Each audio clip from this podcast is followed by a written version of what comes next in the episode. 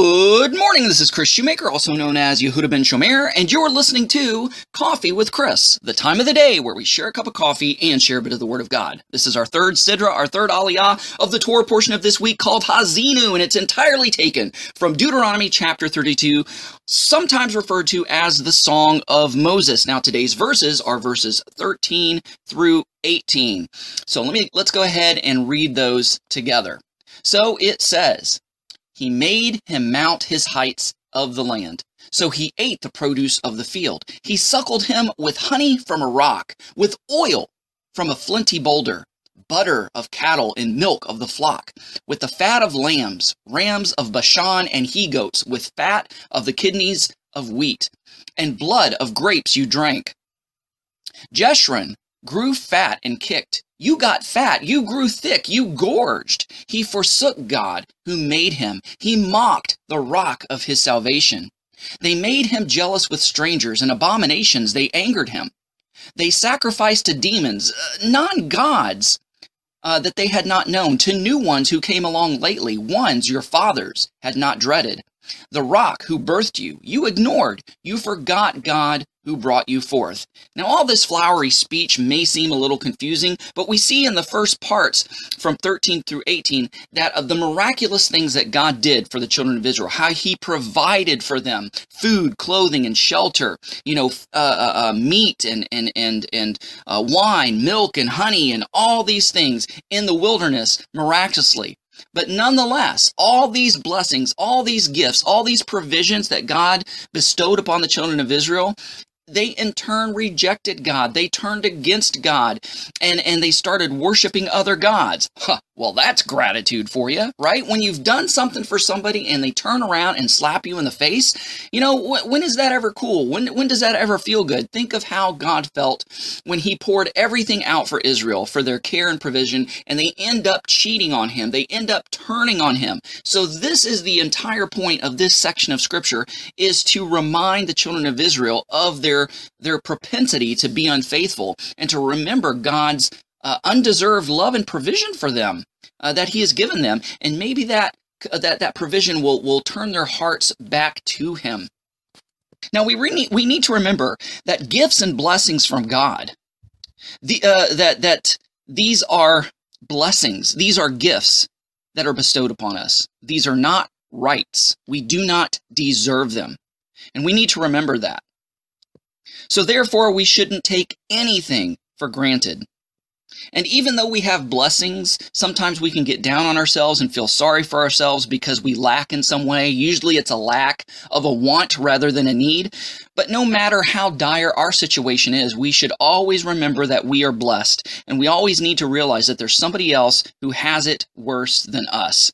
Now, I entitled this devotional, Well, That's Gratitude for You, and it reminds me of a very sad video that I saw. And it's this teenage boy, 16, got his driver's license. It's his birthday. And his parents surprise him with a car. Is he overjoyed? Is he jumping up and down? Is he hugging his parents? Is he excited? No, he's angry. He's insulted. Why? Because it's a used car. Why? Because it's it's an older car. Why? Because it's kind of a fixer upper.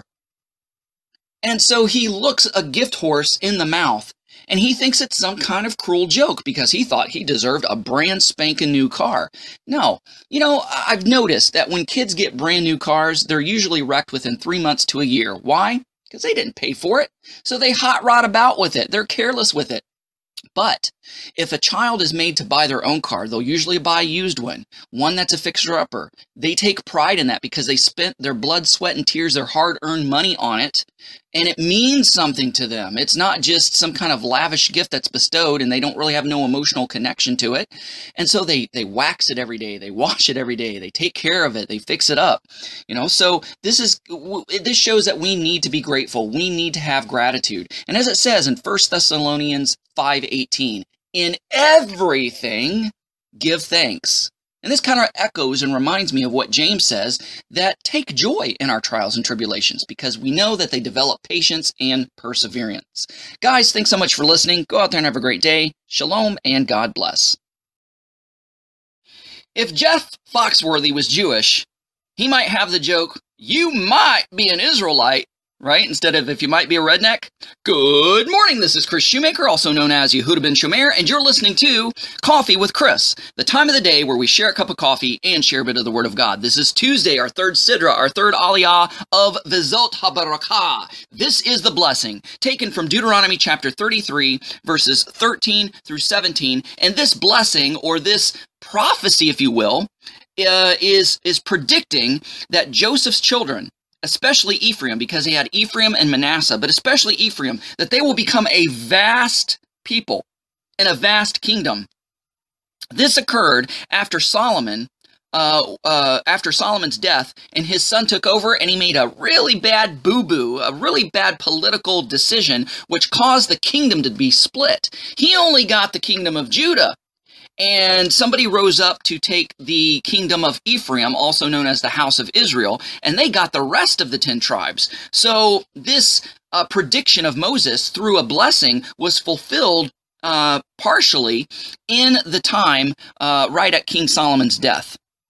The passage reads, For Joseph, he said, May his land be blessed by Adonai with heavenly bounty from the dew and from the deep lying beneath and with the bounty of the sun's produce and the month's yield, and with the best from the ancient mountains and the bounty of the everlasting hills, with earth's bounty in its fullness and the favor of the one dwelling in the bush, may it come on Joseph's head, on the crown of the prince among his brothers. There's that little hint that there's going to be a king that's going to come out of Joseph's tribes, Ephraim and Manasseh. Verse 17, the firstborn ox, majesty. Wow, that's that's that's a word connected to royalty. Majesty is his. His horns, horns represented power and authority, are the horns of a wild ox. With them he gores the people. At, at, all at once to the ends of the earth. They are the myriads of Ephraim, and they are the thousands of Manasseh. Ephraim became known as the kingdom of Israel and or the northern kingdom. So historically we know that they were the first to be taken off into uh, exile and captivity. It's called the Assyrian captivity. And then um, uh, Judah was going to go off into Babylonian captivity. When they went off into Babylonian captivity, 70 years later, they came back. However, the Assyrian exile never ended, so therefore 10 tribes have become lost, spread all over the world, and assimilated into the peoples. There are Ephraim and Manassites, uh, people from the 10 tribes that are Hebrew, that are Israelite, and they don't even know it.